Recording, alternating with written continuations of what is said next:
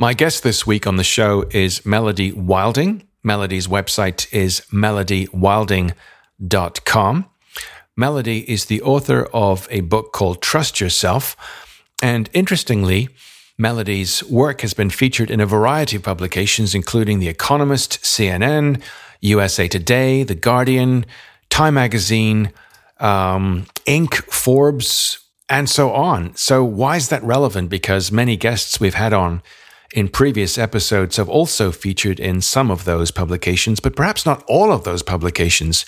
Melody says that early on in her career, in her, let's say, entree into the world of consulting, coaching, training, mentoring, she discovered a service called Help a Reporter Out or HARO.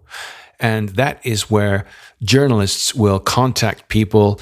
Uh, they'll put out some requests for help or expertise on a range of subjects, and they solicit through this service the responses, guidance, expertise of people like you and me. And Melody says that this really helped her to come to the attention of prospective customers. So today we're going to cover what that is, how it's helped Melody specifically, and what she means by a flywheel, how one opportunity like having something published can benefit your website, can benefit your brand, and can help you to come to a point where you can leverage media in your marketing. Loads today in this week's episode. This is the Training Business Podcast. Hey, and welcome to the trainingbusiness.com podcast. Every week, we bring you exciting news and interviews with training business experts and training business entrepreneurs from around the world. Thanks for tuning into today's episode. Here's your host, Mark Garrett Hayes. Hey, welcome to the Training Business Podcast. This is the weekly show for self employed consultants, trainers, coaches, people like you and me all around the world. And this is all about the business of you making money from your programs, your workshops, your courses, books, keynotes and so on. Now, if you're thinking, hang on a sec, I've done none of those things yet, that's okay. You're in the right place because we've got guests every Thursday to share their ups and downs, ins and outs, their lessons, their successes, and their failures with you to help you wherever you are on the journey. I'm a self employed trainer. I've made loads of mistakes. I'm a coach. I'm a published author. And at one time, I was none of those things. So, where do you begin, or how do you go to the next thing in your evolution as an expert, selling, making a full time living from what you know, what you've done. That's why every Thursday there is an episode of the show on your podcast platform of choice. So don't miss out. Please stop this right now. Click on follow or subscribe to be notified of great episodes as they come out. Melody, hi, welcome to the show. I'm so glad to be here. Thank you. You're in New York right now. And um, I'd like to thank you, first of all, for your time this afternoon. We've got lots to share with the audience. You're the author of Trust Yourself. And let's start with that. What brought you to the point where you're working for yourself? You're the author of a very successful book. You're a contributor to HBR, Harvard Business Review, etc. Most people at some point weren't all of these things. How did you get to where you are today? Well, my background is as a therapist. So that's how I started my career over 10 years ago. Hmm. And to build my business, I started using a tool that we're going to talk today, talk about today to get media exposure. And that really started this flywheel of building my audience, building my reputation. I eventually transitioned from just doing therapy into coaching since that was a better fit for my skill set and how I wanted to help people and what my clients were looking for. And now flash forward uh 10 years or so and it's really it's really grown. Is it just 10 years? Yes. So I started, let's see, in 2011. So mm. a little over what is that? 12 years now? Mm. Yeah. Gosh. Right. Mm-hmm. And how well is the book doing? It's done very well. We've been very pleased that, you know, of course, when the book first comes out, it came out in May 2021. So in my head, I had visions of, you know, traveling across the world in the country to do book events. And with the pandemic, that did not happen. But uh, we've seen, we of course saw a spike when the book first came out, but it's very, very steadily been selling. And uh, it's been, we're hitting that point where the word of mouth is starting to spike sales, which is mm. fabulous because there's no greater compliment than someone enjoying the book and telling their coworkers or their friends or buying it for their family. Mm-hmm. Okay. So when people think of writing a book, sometimes what stops them is this feeling of, or this voice, who am I to write a book? And that has been described as imposter syndrome. How does imposter syndrome show up for solopreneur trainers, consultants, coaches, people working for themselves, building that brand of, of me? Yeah, imposter syndrome is is really the feeling of being a fake or a fraud despite your accomplishments. So folks like you and I, trainers, experts, we feel like we have to know everything before we speak out about something or that it has to be a complete brand new breakthrough, never been heard of or written about before before we put ourselves out there. And that that's just one of the ways imposter syndrome can stop us. It, it's ironic. I wrote a book called Trust Yourself because I needed this book. we teach what we most need to learn. And that was absolutely true in my case. And what I've discovered is that there's very little that's new under the sun. But in my case, it was about how can you put together and combine ideas or put them into a different context that people haven't heard about before. So in my case, I was taking a lot of therapeutic tools, things from cognitive behavioral therapy, acceptance and commitment, mindfulness, and translating them into career advancement. How do you gain confidence in the workplace? How do you speak up for your ideas? And so it was it was really that that made the book unique. Right.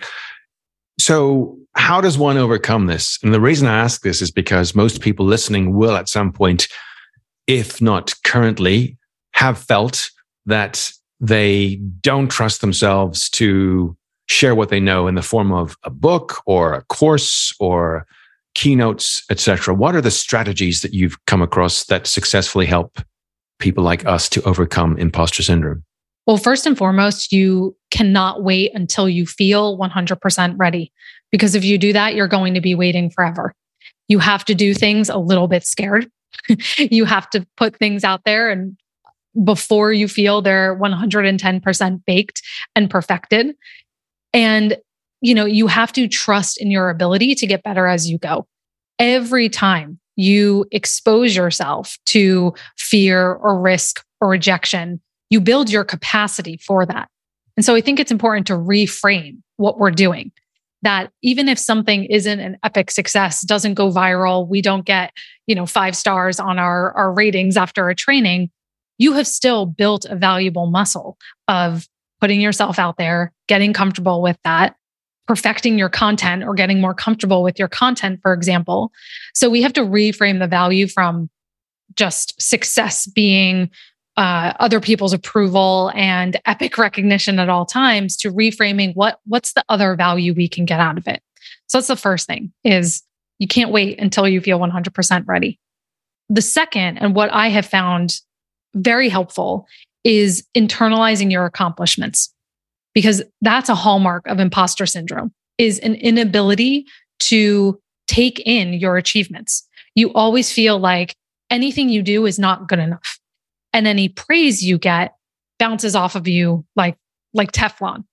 And so I keep a praise file where I literally have, you know, positive reviews about the book, about my courses, uh, speaking engagement testimonials.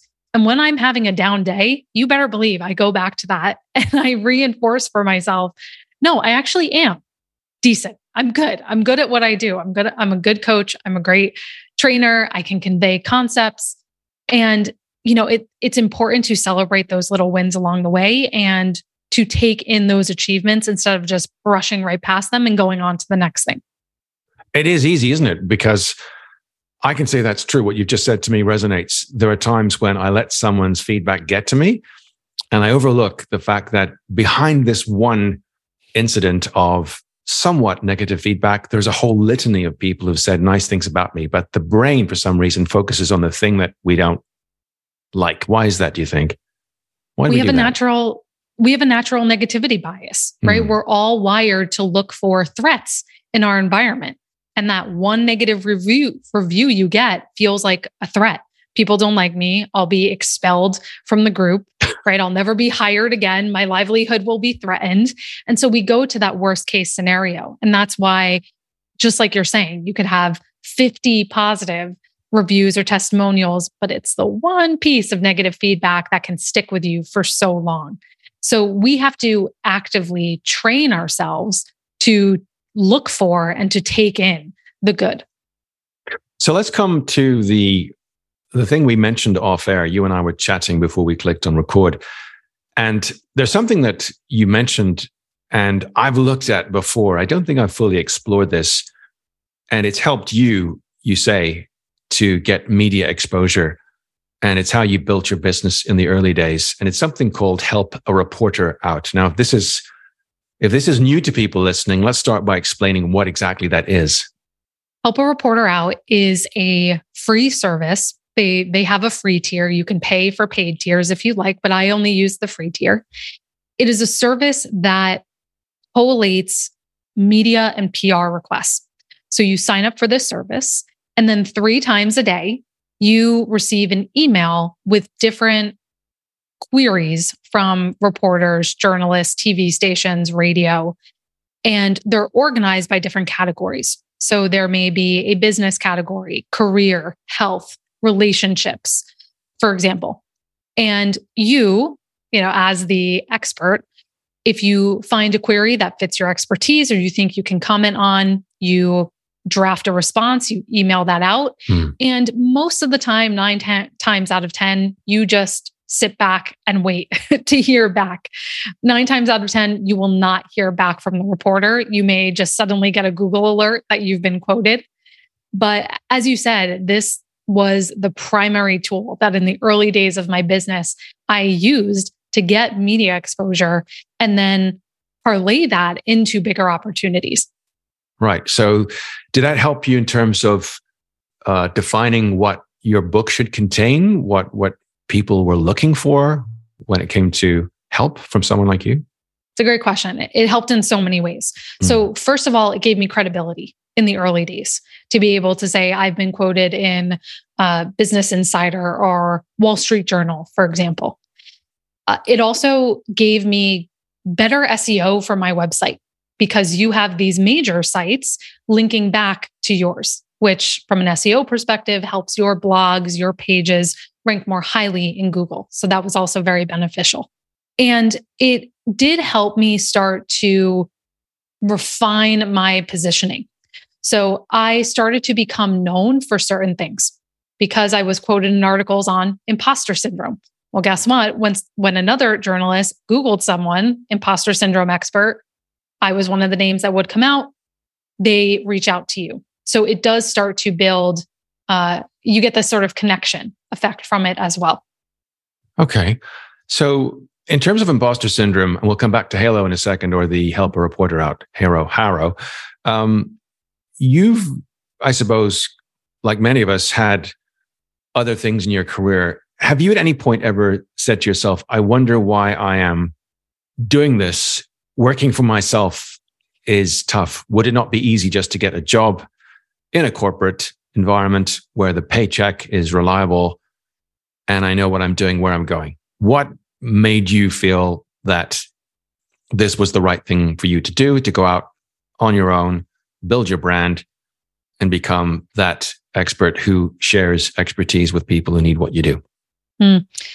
Well, I always say I'm essentially unemployable at this point in in my life that I couldn't be couldn't have a regular job.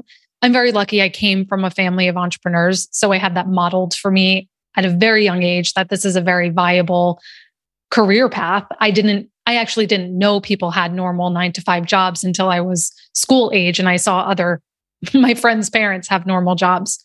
But I think for me I could not not do this work so I did have full time jobs before I started working for myself. And I was always coaching and writing on the side. This is just what I am called to. You know, if I had my left to my own devices and my own free time, I would be researching things about personal growth and psychology and human behavior. That's just what I'm drawn to. And from a very young age, that's that's been the case. I've just always been fascinated with how people tick and why they do things the way they do. So what kinds of organizations need Melody? Well, I work with I would say it's industry agnostic, but mm-hmm. I work with a lot of organizations that need their people to have greater confidence. So I work with a lot of uh, employee resource groups, uh, leadership development groups, um, uh, professional organizations that bring me in to help their folks counter imposter syndrome. I also talk a lot about assertive communication. I talk about high sensitivity in the workplace, which is another one of my specialties. And that's recently been gaining more traction with this idea of neurodiversity, that there are that we need different modes of thinking in the workplace. If we think of, if I said to you, when was the big break that made you feel, you know what? Okay, I believe in myself. This is my passion. As you said, understanding what people tick.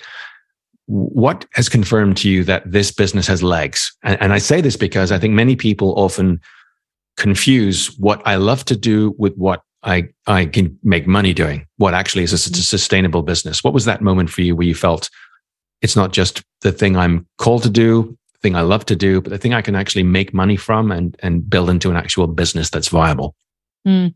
Yeah, I, I think what's been a big shift for me is moving from B to C thinking to B to B thinking. Because to your point, it's one thing to have something I'm passionate about. And yes, that serves a need for individuals.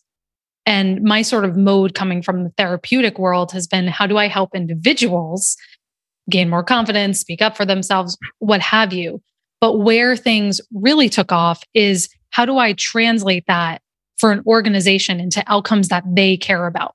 So if your people are suffering with imposter syndrome, they're not offering innovative ideas. They're not taking risks. They're afraid to admit mistakes, mm. uh, which all of this can cost you a lot of money. Or your star performers aren't putting themselves forth for, for promotion or they're leaving because they think they can't do their job. Um, so connecting those dots was a huge epiphany for me because my mind was just not wired that way. But it also really helped explode my business because I, I was able to reach organizations and really scale what I was doing much more effectively. And of course, a big breakthrough was having the book come out where that was my methodology, my IP really organized and codified in a way that someone could easily consume. And I think that's very powerful to have your own branded concepts and ideas. Uh, that's very attractive to people because it's not just you're regurgitating other people's ideas or you're not just training and sort of dumping information on people. You're really giving them something tangible and digestible that they can take forward and language that they can use. Right. Um, I'm curious how long it took you to write the book. That's a funny question because the proposal took me over three years, took me close to four years because I, I really, it was a winding way to figure out what I hmm. was trying to say and what I was trying to write about. Once that happened, and I was able to secure a book deal with a traditional publisher. The actual writing of the manuscript took about eight or nine months. Mm-hmm. Okay. Yeah, about the same for me, actually. Mm-hmm. Um, let's coming back to creating a flywheel. That's a term you mentioned at the beginning of our conversation today. And it may not be a term that everyone's familiar with. Let's explain the concept of a flywheel and why that's relevant in terms of building a lead generation machine. Yeah. And so in the case of help a reporter out, I, I say HARO as well. Mm-hmm. A flywheel might look like you respond to a query for help a reporter out. And pro tip, make sure that when you respond to queries, you number one, follow their instructions exactly. They may say, I have three questions for you to answer make sure you specifically answer those three questions and respond in a way where the reporter would be able to copy and paste what you have shared and insert it directly into an article. Don't make them try to make sense of what you've shared. Because again, chances are they will just see it, they will copy and paste your quote, they'll pop it in in your article. So let's say that happens. You get published. Uh, let's just use, for example, a site like um, CNN or Business Insider. I'll go with that since I mentioned that earlier. Wouldn't that be nice? Yes. Yes. Wouldn't that be nice? Yes. So a flywheel might look like you are able to take that quote, you reach out to the reporter, you say, Thank you so much for including me. If there's anything I can do for you in the future, please let me know. They reach out to you in six months' time because they have another article that they believe you they could use your expertise on.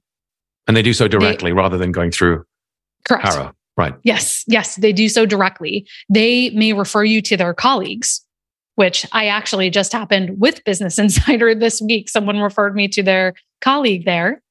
Um, you may some another journalist may be googling that same topic and may come across it and say hi i saw you commented on this topic in the past i would love to hear you know i would love to hear from for you from this article that i'm writing about. Um so that can look like many different things. Something else i've also been able to leverage help a reporter out for is writing for publications.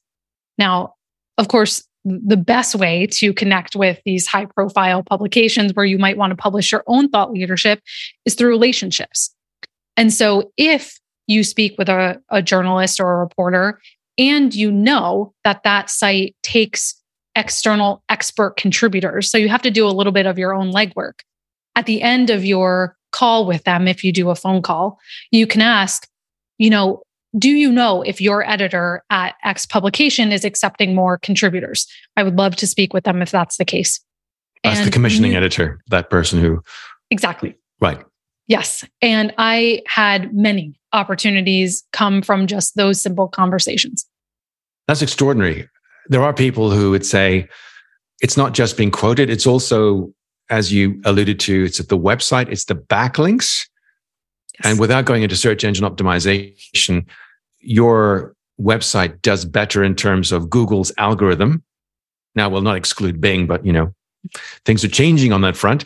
But if we focus on Google for now, one of the things by which Google measures your importance as a site, mm-hmm. www something something, is that there are backlinks, authoritative backlinks pointing to your domain.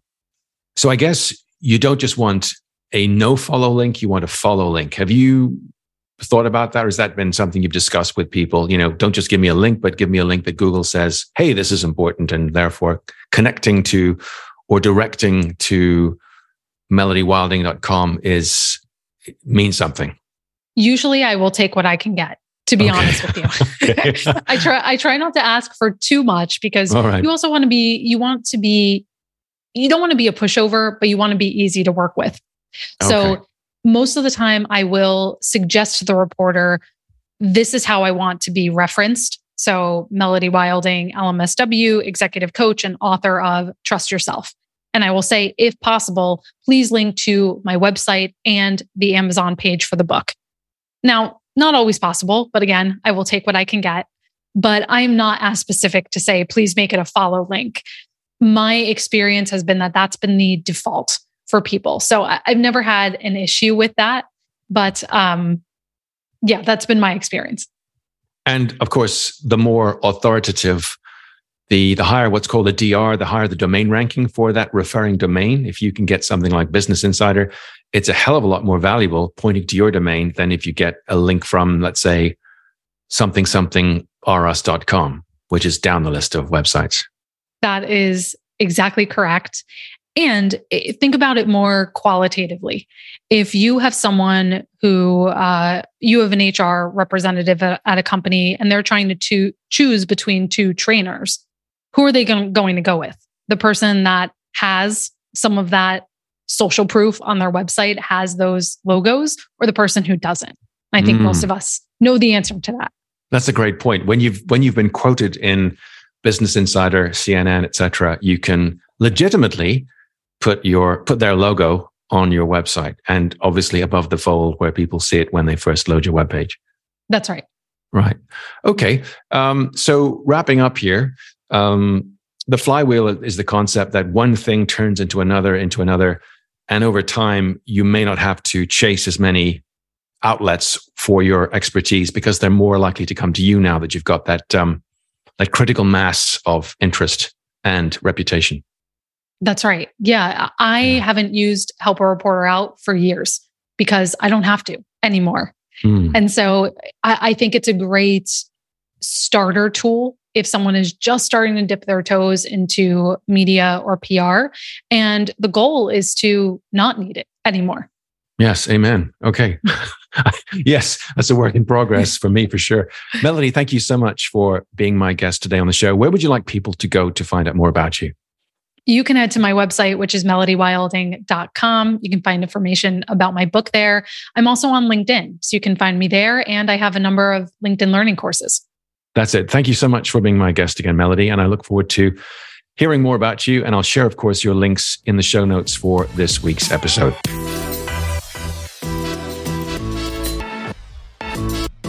My thanks to Melody. And my sincere thanks to you for listening today. If you've got a question or a suggestion, please email me directly, mark at trainingbusiness.com. That's my email address, mark at trainingbusiness.com. The team, Sam, Joe, James, Turul, and I appreciate your loyalty and your time today. So, again, please click on follow or subscribe to be notified of great episodes as they come out. There is a fresh episode on your podcast platform of choice, whether it's Stitcher, Spotify, Apple, or something else, next Thursday. Until then, look after yourself. See you next time.